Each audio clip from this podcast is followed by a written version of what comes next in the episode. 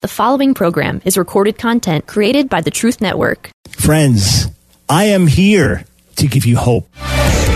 It's time for The Line of Fire with your host, biblical scholar and cultural commentator Dr. Michael Brown. Your voice for moral sanity and spiritual clarity. Call 866 34 Truth to get on The Line of Fire. And now, here's your host, Dr. Michael Brown. Let me start by saying the phone lines are wide open.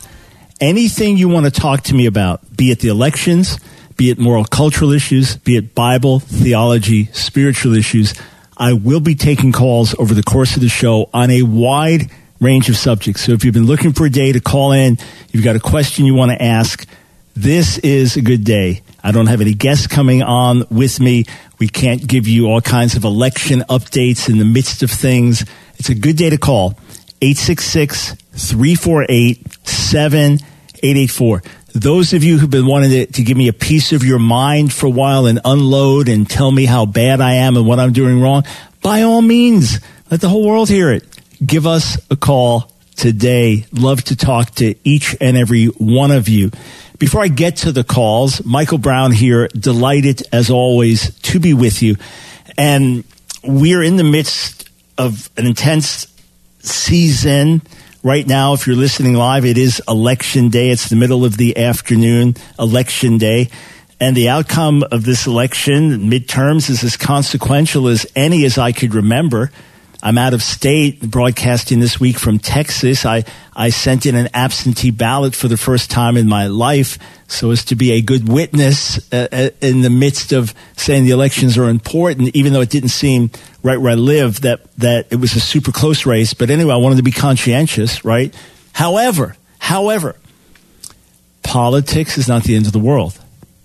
Whatever happens with the elections, as I said yesterday, we need to tone down the rhetoric. And whichever party comes out with victory, all right, if it swings all Democrat, which is, is obviously not going to happen, that this is massive blue wave, but if that happened, or a massive red wave, or something in between, Jesus is still Lord. The church is still called to be the church. And America, despite the dire warnings on both sides, will continue as a democratic republic. The problem is, it's not just every two years every four years we're talking about the elections. This is 24 7. There is no break.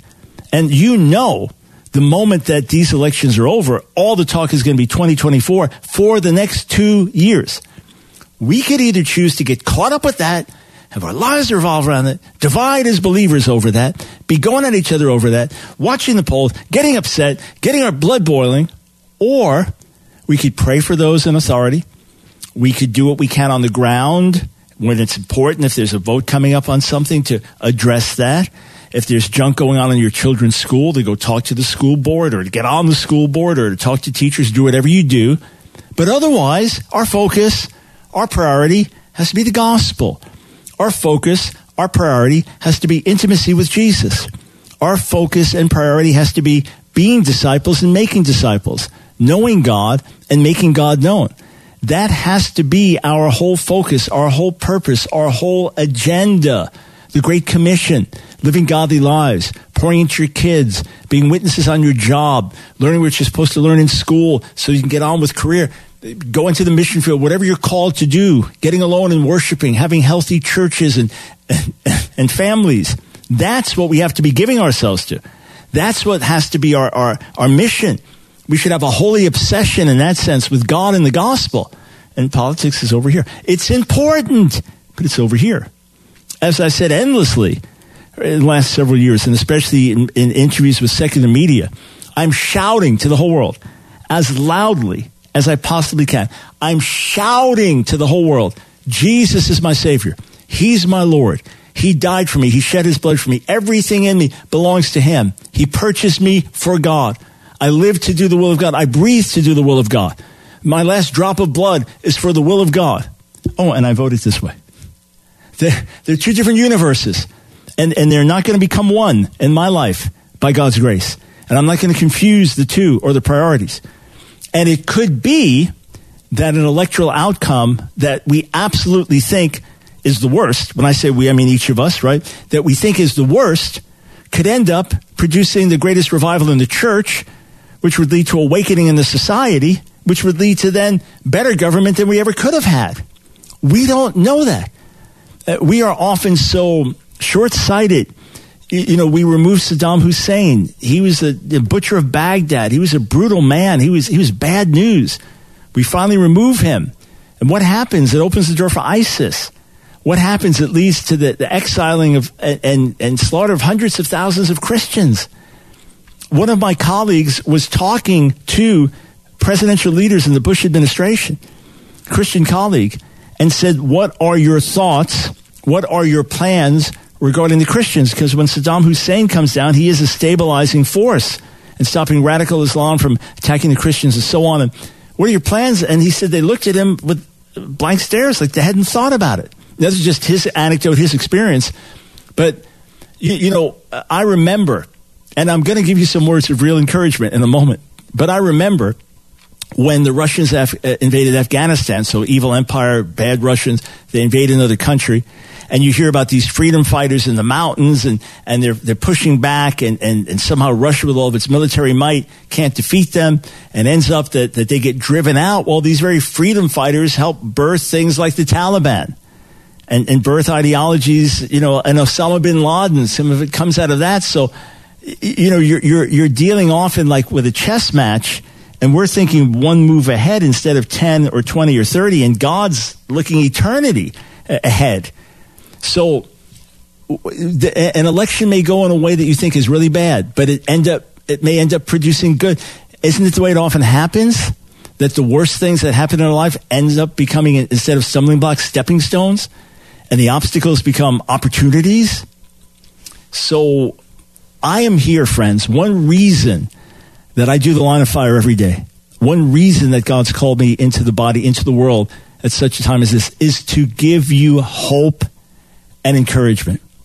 If you're watching, look me in the eyes. If you're listening, give me your best ear. It's not all over. We have not come to the point of no return.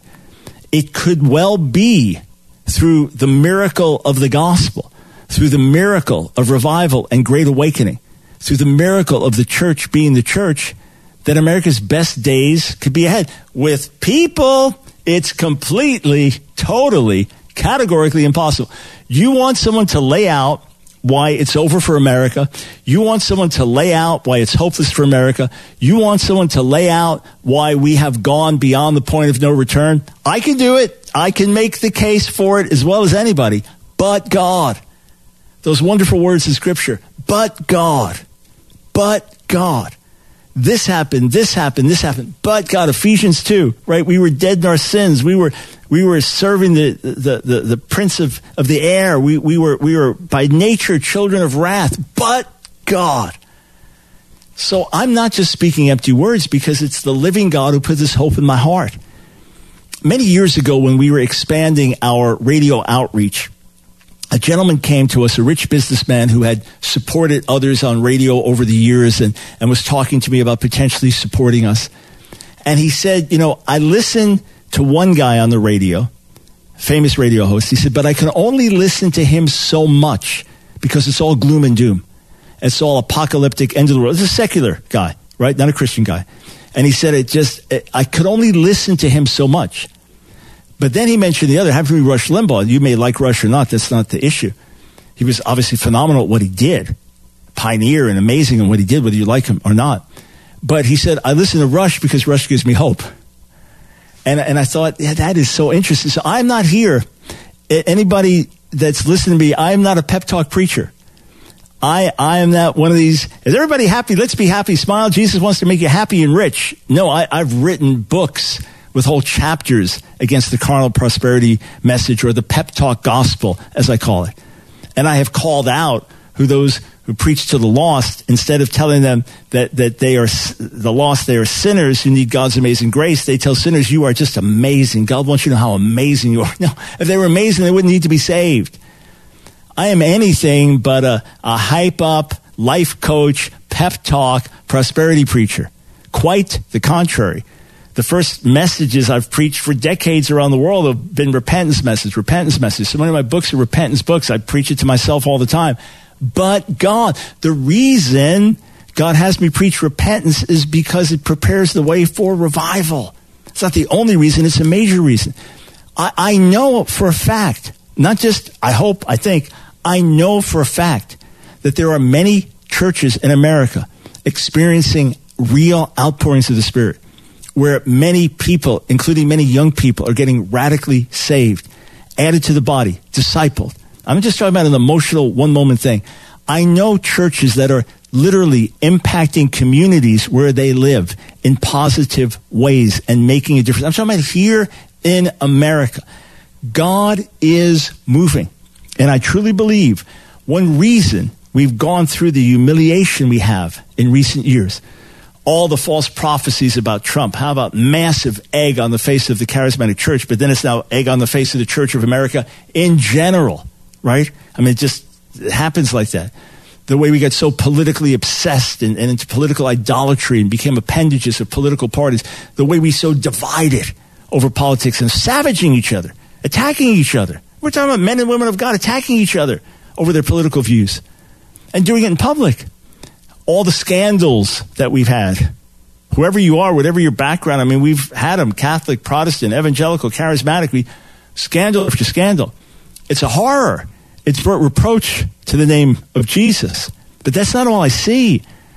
I see that God is humbling the church, that judgment begins with the house of God, that, that purging and purification begins with the house of God and that God comes, Malachi 3, as a refiner's fire. When God comes to visit, he comes to purify. So I see in recent years that all the junk has come up to the surface. I don't condemn those who fall, and may God have mercy and bring restoration. And we've all fallen short in one way or another. We all live by God's mercy, every one of us, every one of us. I understand that. But I believe that the cleansing, refining fire has come as the junk is coming up to the surface. Why? Because God wants to skim it away and do something beautiful. And the reason He's put it in the hearts of so many believers to pray, to cry out, is because He's ready to move. He's ready to move in ways beyond what we've seen. Is America ready for a move of God? We still haven't gotten over COVID, the after effects of that, and the fear and the loss and the anger that's come out and the lives that have been messed with in so many ways from kids right, right on up, however sincere people may have been we haven't gotten over the election crisis from the last one. Actually in the next one. On and on it goes. We are we are ripe for an outpour. I'm here to give you hope and say now's the time to press into God. Now's the time to say, Lord, here I am. I hold nothing back from you, Lord. Hold nothing back from me. All right, I'm going straight to the phones when we come back. Don't go anywhere.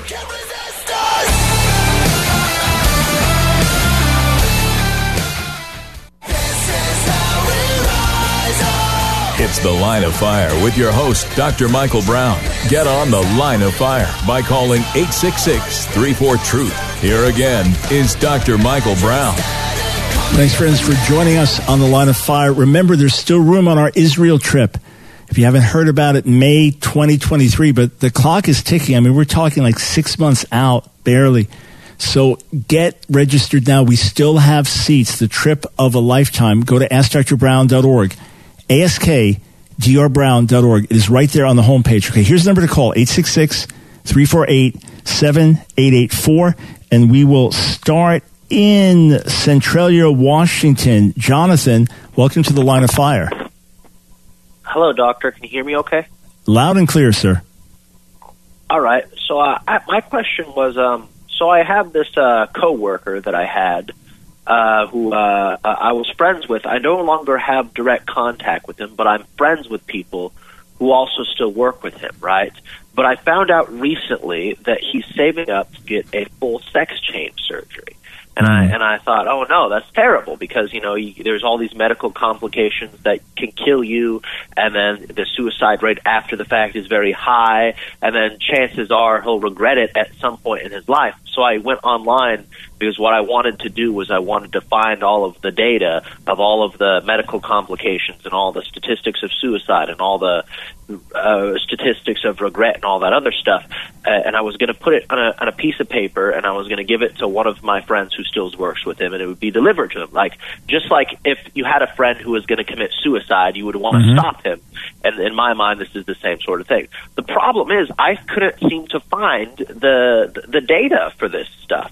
But I know that you you you know an awful lot about this subject, and you're in my mind one of the the the, the best sources on this subject. So I, I suppose, what do you say? Where can I find the data? Uh, for for for these for this subject, Right. So there, there's a ton of stuff that is out there, and it's in different places, and some of it in more medically oriented sites. Uh, so let me let me give you a few a few suggestions. Okay. You want to approach this uh, in terms of the information, and as far as personal story also. Okay. So let me start with personal story. Uh, in His Image is a really powerful documentary that I hosted for the American Family Association. American Family Studios put it out. It's incredibly well done. It talks about activism, it talks about theology, but it has stories. And two of the three main stories are former transgenders. One of one of whom had full sex change surgery, the other a good amount of sex change surgery.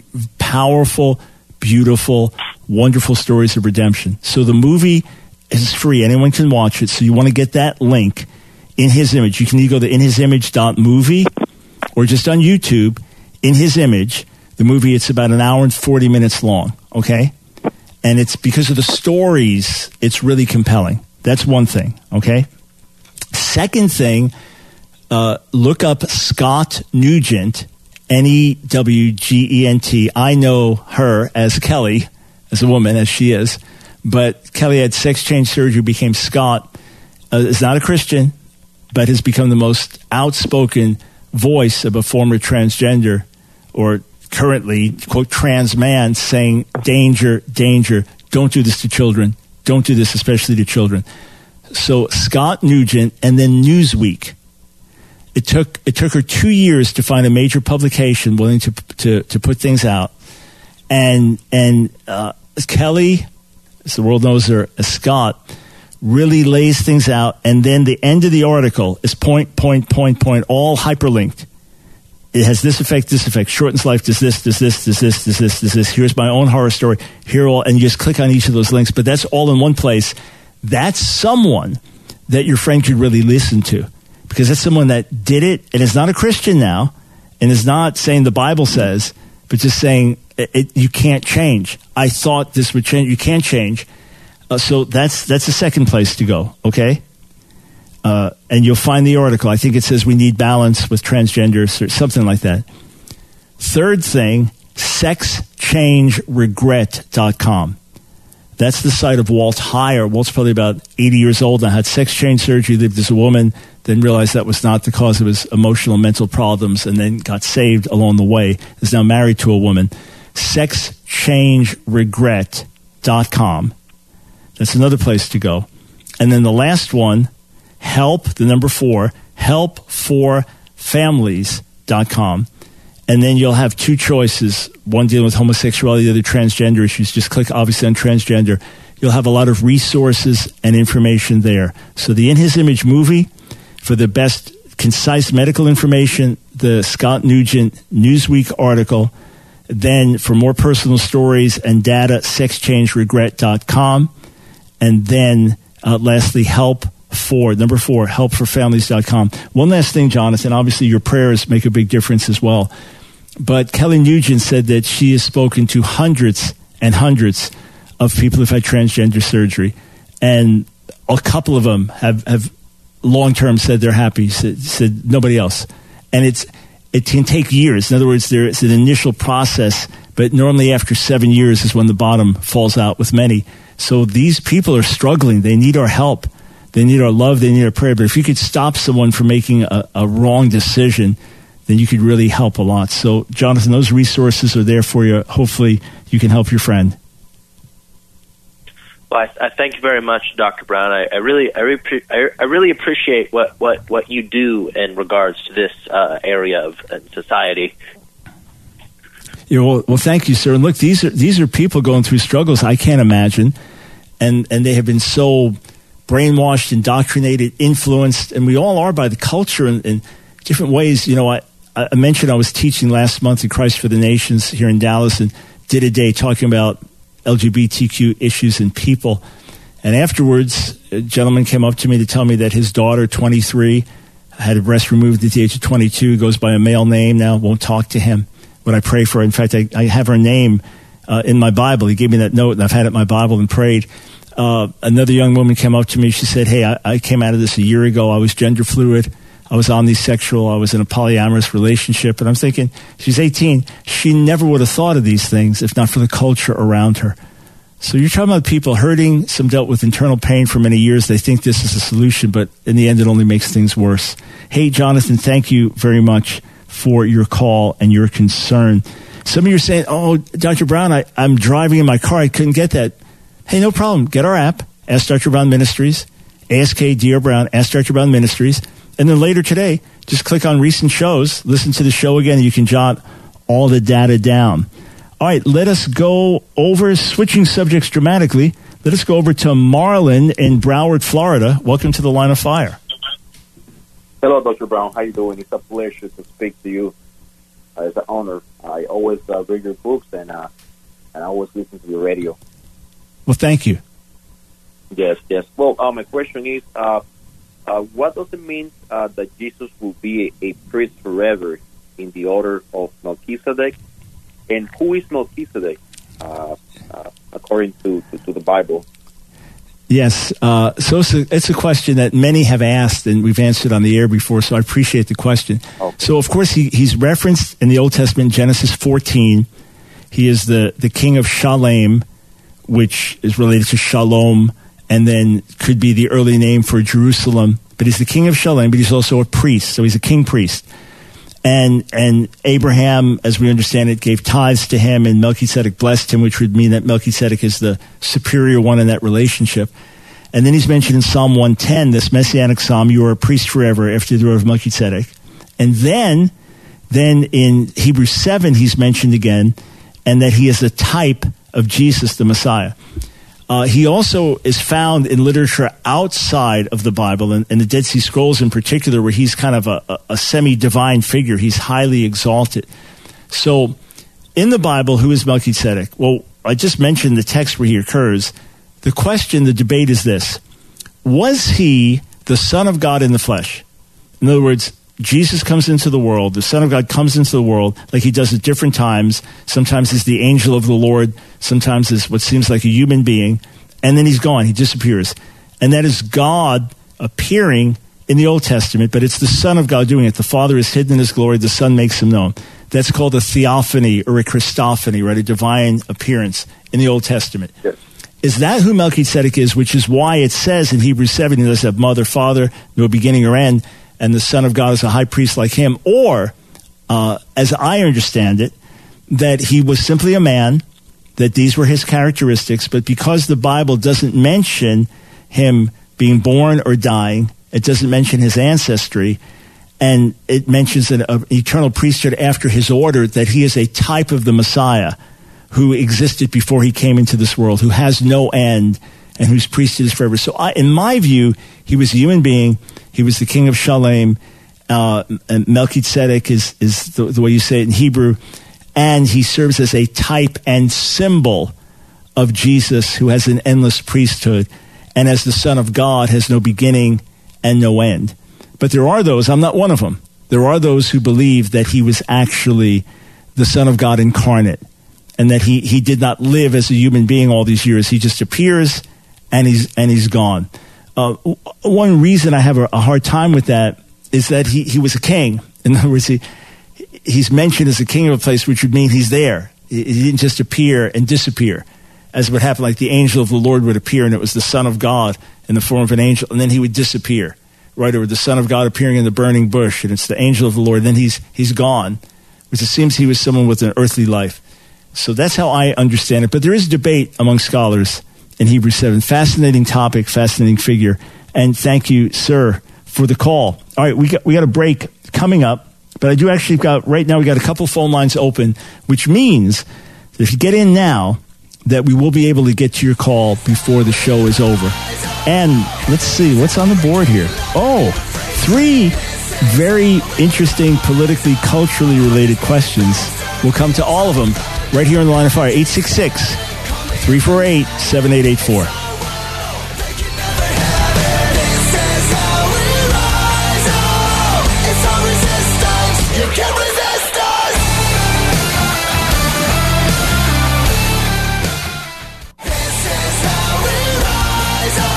It's The Line of Fire with your host, Dr. Michael Brown. Get on The Line of Fire by calling 866 34 Truth. Here again is Dr. Michael Brown.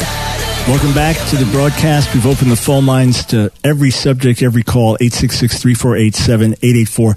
Going back to the phones momentarily, I just want to say this word about hope that if you know the reality of God, who He is, all powerful, all wise, all good, and with a plan and purpose for his people.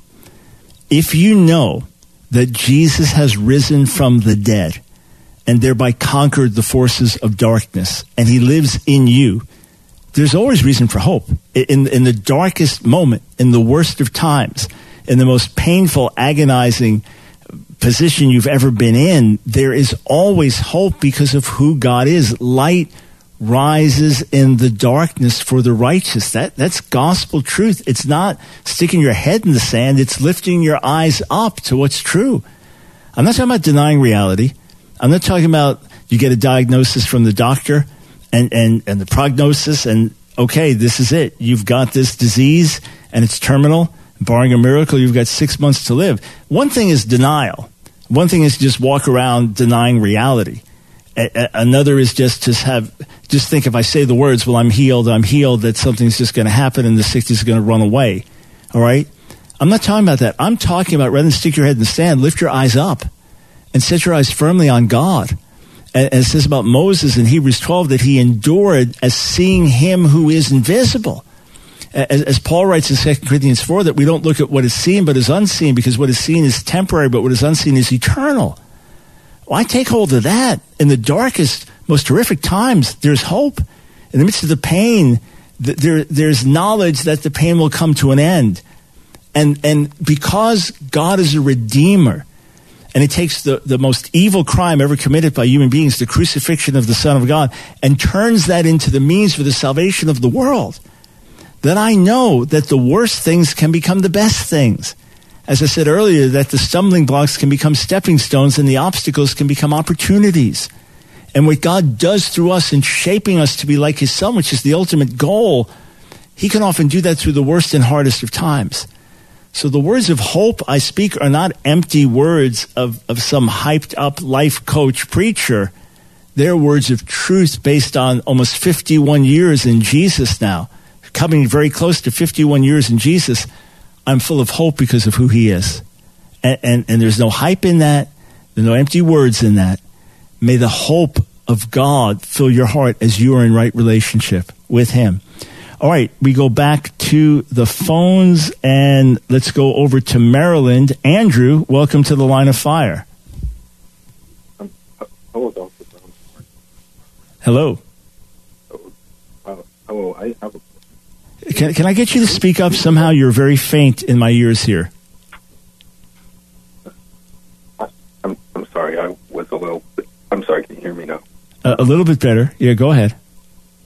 All right. Sorry about this. I, uh, all right. Anyway, um, would you recommend your book, Political Seduction of the Church, to some people who are like n- not? Um, sorry for sorry for a bit. I'm at work, so it's kind of hard for me to talk right now. Yeah. So, would I recommend it for for whom? Um. um. I'll tell you what. I'm. I'm. An, hey, Andrew. I apologize. I'm unable to hear you, and of course, I, I want to be thinking of, of our of our listeners here. So, um, I'm not sure what your question was going to be, but the book will be very helpful for people who were Christians but had a, a problem with Donald Trump. The book will be helpful even for non believers to read and get a perspective.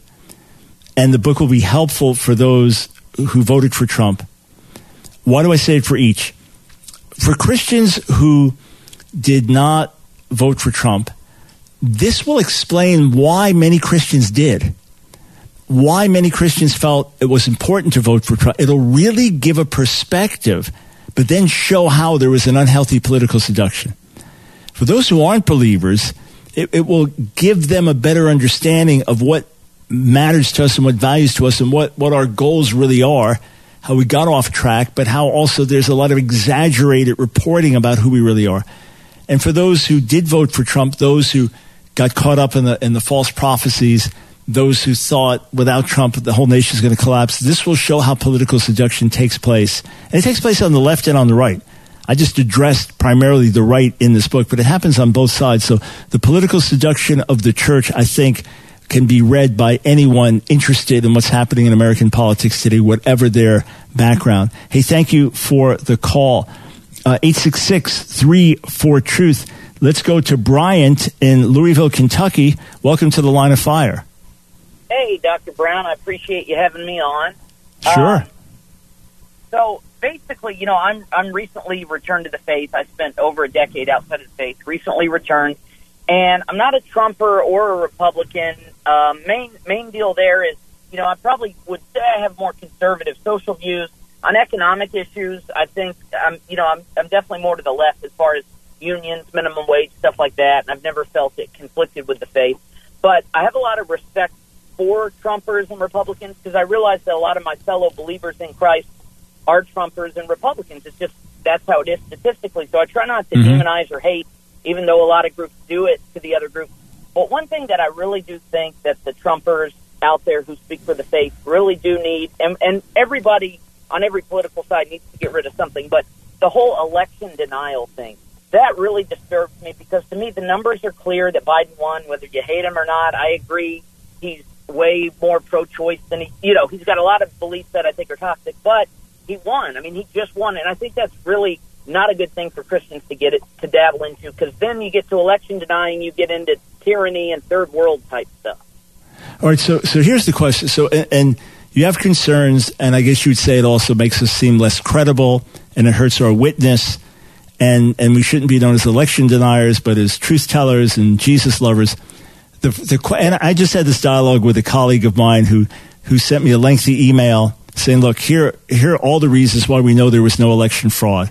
And they went through everything in all the court cases, and, and even former AG Robert Barr saying it's it's it's it's BS in terms of the the the election being fraudulent and so on and so forth. And so I sent the email to a colleague of mine very astute. And I said, How would you respond to this? And got a much, much, much, much longer email with point after point after point after point saying, here's how you know there was fraud, here's how you know there was fraud, here's further evidence, this is what's come out, now this is coming out in courts, and there are other things happening. And so the problem is, for those who truly believe it happened, and that this is people now trying to take away our freedoms. Because if you can rig the elections, then we don't have freedom. Our, our vote no longer counts. We don't have a democratic republic.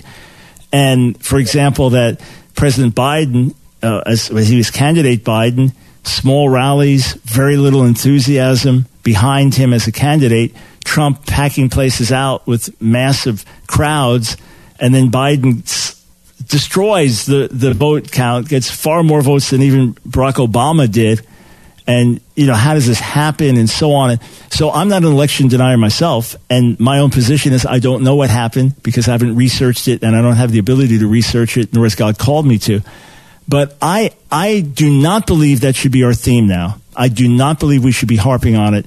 I believe we should do our best to ensure safe elections but be moving on. I 100% agree with you that we should be moving on from 2020 doing our best to ensure fair elections get the vote out and do what we can to to shape the, the political situation in America.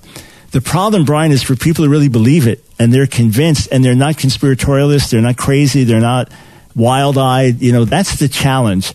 So I, I think the key thing is as you interact with people, right, to try to understand are they just repeating the latest theory that they heard and, and so on and just, hey, why don't we just move on? We can't fix that. Let's move on. Let's do what we can do. Those who've really studied it and feel they have a case, you don't just want to tell them to drop it because then, then it's like, well, I know it to be true. How can I drop it? What you have to say is, well, we can't go back and change it. Whatever happened, God knows. And my position is, even if I don't know if there was fraud or not on any level, we prayed and prayed and prayed and prayed for these elections more than any elections in my lifetime. And I'm 67. We prayed for these more, and God gave us Joe Biden. Whether it was stolen or not, God gave us Joe Biden. Therefore, he's the president. He's my president, even though I despise some of the policies that, that he, he stands for. I pray for him as a human being. But God gave us Joe Biden for better or for worse. And he is the president, and that's the reality we have to deal with. So I'll, I'll, I'll end on that note, sir, that, that I, I am I'm with you in, in terms of move on, move on. Let not this be the theme. Let not this be what defines us. It's just hard when people are really convinced and they've. I, I know a, a colleague of mine is not a Trump guy, is a research professor, one of the most level headed guys I know, and he studied this intensively. He said, Michael, I believe there's fraud. So I mean, I don't know what to make of that, but either way, we move forward. That's, I think, what we agree on fully. Yes? Yeah, and I'll, I'll just throw this out here at the very end. I totally agree 100%, and hopefully that'll help some Christians and everybody move on. But then the fright is, what if it happens again in 24, and then they claim fraud again in 24? What do we do that time? You know what I mean? Right. Well, the thing, the key thing is, what if there is fraud? I, like, I am not say I am not an election denier. You've never heard me. You have never heard me get on the air and say the elections were stolen or there was fraud. You have never once heard those words from me. You've never once read those words from me. However, it, are there irregularities? I think everybody knows that in elections there have been irregularities. It's, it's well known. It's researched in our past. I mean, just look up election fraud in American history. We have had things happen. People have confessed to it. They've been, you know, shifted things and done things illegal. It has happened in our history. That's a fact, right? So how do we avoid it happening in the future? So just, just go back, look up election fraud in American history. We're not talking about 2020 look up in decades before that, and there's some shocking stuff. It's ha- it's known. Court cases verified. People confessed. So how do we how do we make sure it doesn't happen in the future? That's that's the big issue. Hey, thank you for the call and keep your focus on Jesus. As you know, good to have you back in the fold. All right, got time for another call before the break. Let us go to John in Cleveland, Ohio. Welcome to the line of fire. Hi, Dr. Brown. Uh, thanks for taking my call. I was just uh, curious about the term wokeness. Um, I believe that the uh, left in general are the enemy of freedom, and they are by nature better at psychological warfare. And I've been thinking that this, the idea of calling. Hey, John, someone, I, I, apo- I apologize. I looked at my clock incorrectly. We'll, we'll get your call on the other side of the break. So sorry. We'll be right back. Everybody else stay on hold. We'll be right with you.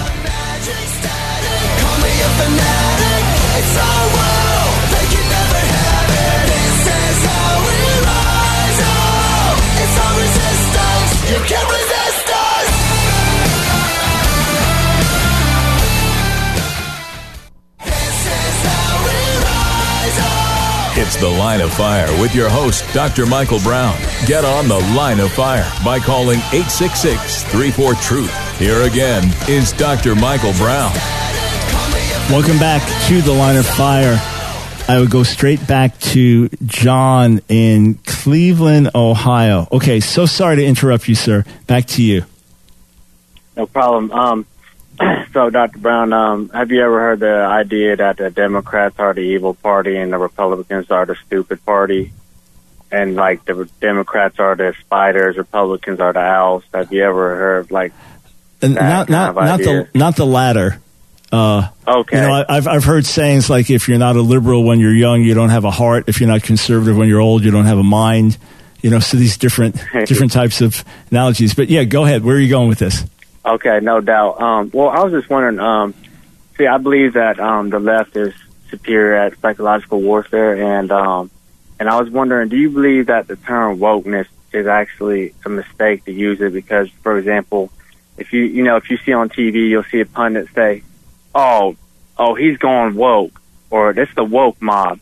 But isn't that like saying, um, uh, you're asleep? So it's kind of like, isn't it a compliment in a way? It just seems very ineffective in a way. But do you see it? That Yeah, John, it's it's it's an interesting question, and it's it's obviously debatable. In other words, who are we talking to? Sometimes, if I'm preaching to my choir, I say things that really f- that fires up my choir, those that, that agree with me in my echo chamber, but those on the outside, it pushes them further away. And sometimes I'm trying to be sensitive to those on the outside, and then I disappoint those on the inside. You know, one, one pastor said to me when he's on secular TV, if he has a choice of offending the church or offending the world, he's going to offend the church. I said, well, why not just speak the truth from God as opposed to thinking you're going to offend or not offend? Why not just speak what, what is true and what God wants you to? I, again, we're talking about hundreds of millions of people and how they hear and perceive things. Um, the, the idea of wokeness does convey something negative and it's like I'm going to show how sensitive I am. I'm going to show how racially sensitive I am. I'm going to show how sensitive I am to women's issues. I'm going to, you know, and it and it's so obvious that someone's just putting this thing on. But but here here's Yeah. the problem that, that I have, John, is that we can we judge and polarize. Like I've been called woke when when I when I said I voted for Trump twice, but I, I felt he was morally responsible leading up to the storming of the Capitol, and, and I, I held him responsible in, in that sense morally for the way he handled it. Oh, you're just trying to be woke. Or when we called out, you know, the false prophecies, the QAnon conspiracies. Oh, you're. You're a RINO. I mean, I'm actually an independent, so I can't be a Republican in name only. But you know, you're you're this, and um, you're you're you're you work for the left. It's like you know, so we just fling these things around, and it's so immature and it's so unhelpful. And often, when you obey God, it looks odd to people like Jeremiah prophesying to the people of Judah submit to King Nebuchadnezzar, telling, telling King Zedekiah, submit to King Nebuchadnezzar, and you'll live in exile, and God will bless you. They said you're working for the enemy. You're pro Babylon. You're not a patriot. You know, so if, if you may take a certain stand, people say you're being unpatriotic. No, no, no. I'm trying to see the church get healthy so the nation can get healthy. So the term itself can be debated, but let's not just put it on someone. Let's look at substance. That's the key thing. Let, let's look at the actual substance of what someone's saying instead of judging them. And, and we know why they're doing what they're doing, right? Let's try to deal with the actual issues and content as opposed to name calling either way. Hey, thank you for the question. I appreciate it. Uh, we go over to Mountain Home, Texas. Robert, welcome to the line of fire. Yeah, Dr. Brown, I've got a theory that I haven't uh, uh, presented to anybody that I respect. And uh, it's a theory that we're in a battle, an AI battle, and that our enemy is God. The two battles being the drug war and the bathroom war. Now, in the drug war, if you research the opium wars of early 1800s, our ancestors were the drug pushers, uh, the cartels, the dealers. Well, when you say our, an- uh, our ancestors, who do you mean, just so I understand? uh, uh, far, you know, founding fathers, back, you know, England, uh, France, uh, we we forced opium on China. If you go read you, Wikipedia, does it, you know, justice, uh, and so I, I guess I have a question that there's some national repentance maybe that Hmm. needs to take place. Uh, secondly, on the bathroom bill, with the bathroom issues of, of you know girls in the boys' bathroom, I don't think God approves of our gym classes, and uh, it's the same in the Christian schools. Uh, we're to clothe nakedness and not just you know twenty people taking a shower at the same time. So anyway, I just I will tell, tell you what. Let me, let me major. Let me, I'm gonna because w- with limited time, it could take us too far afield. I'm going to focus on, on your first question here. Uh, I- I don't know the history uh, in, in terms of of what you just mentioned with China, opium, et, et cetera. So I don't, I don't know that history. I, if I'm correct, you were the one that was right about a, a girl conceiving at like five years old or something. Was that your call? Okay. Yes. So, so in other words, I, I was surprised. I got online and found out what you were saying was accurate. So I'm not questioning you on the opium thing. I'm just saying it's not, it's not history that I'm aware of. But here's the point I do want to raise that none of us should be boasting about our righteousness. uh, about how clean and good and right we are be, because all of us have blind spots. And I don't, I don't mean even just as, not just individuals, but as parts of if you vote a certain way, if you vote the right, if you vote, vote the left, as much as I vote to the right, and as much as I abhor the militant pro-abortion policies and, and some of the activist policies that I believe are really destructive for the good of America, and these policies are so wrong, I understand that not everything about the Republicans is good and right. Not everything about the right is good and right, right, and and that there are Christians who lean left and they're, they're not pro-abortion, but they lean left on other issues. And they'll say, well, what about this? What about this? What about this? What about these justice issues? What about this? What about this? And, and, and, and we miss things. I was talking to, to one, uh, one black brother in the States, and he said, look, you are excited when conservative justices are appointed to the courts. He said, and I understand why. Pro life decisions and other things like that, pro family decisions, pro religious liberty decisions. He's a very sharp guy. He said, but I know statistically that these justices on average will give a higher sentence to a black man than to a white man for the same crime with the same criminal background.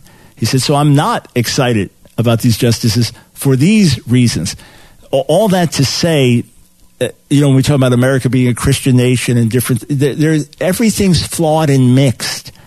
And it's not like the one side is the righteous side and the other side is the unrighteous side and, and so on. And we've, we have to recognize, thank, thank you for the call, Robert. I appreciate it.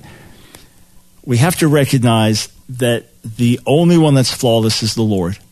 And the only message that's flawless is the message of the gospel, right? And, and that to the extent we put our emphasis there, yes, we vote, but it is always going to be a flawed system. And you're always going to have backroom deals. And look, Rand Paul's talking about a bill came up and, and he said, hey, let us add to this bill the defunding of Planned Parenthood.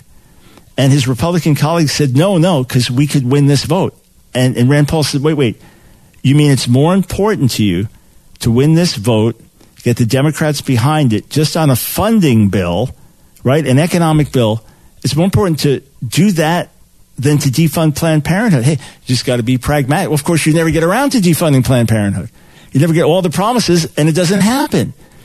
It's a political system. Whoever's in the White House is going to have clay feet, is, is going to be a person with strengths and weaknesses. And that's why we can't put all our stock in that. I know it's election day, and I know it's important. And I voted, and I, hope you, if you haven't voted yet, that you get out and vote and vote in an informed way. Not just because this is the way we always vote, or my church votes, my family votes. Vote in an informed way. Find what matters most to God when we cast a vote, and in terms of what the state can do, and policy, right? What the government can do. That's what we're voting about. We're not voting about the church. We're voting about the government. What matters most to God? How can we vote for candidates that stand for those things as, as, as much as possible, right? Weigh it out as much as possible. And then let's get on with our work. Let, us look. The government can't, as T.L. Osborn said to leaders in Ukraine years ago, you, you can't make a good person bad. Uh, excuse me, a bad person good. You can't change their hearts. Only the gospel can do that. So, so let's vote, but let's put all our eggs in God's barrel. Let, let, let's, let's put, or God's basket, all our apples in God's barrel, however you want to say it.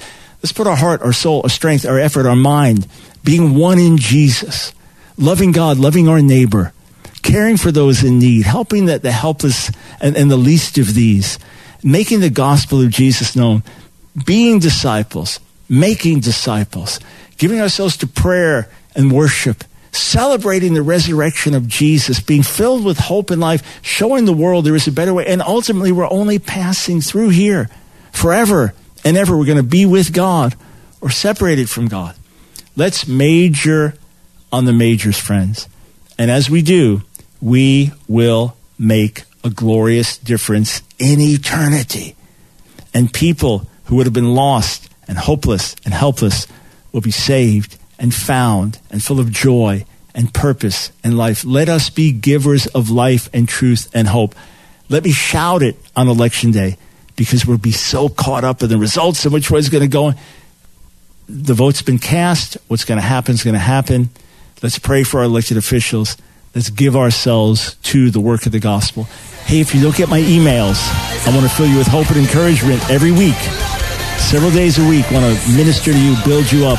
Go to AskDrBrown.org, AskDrBrown.org. Sign up for our emails. We want to pour into you.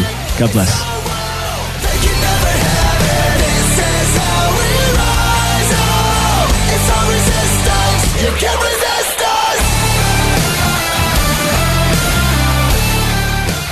Another program powered by the Truth Network.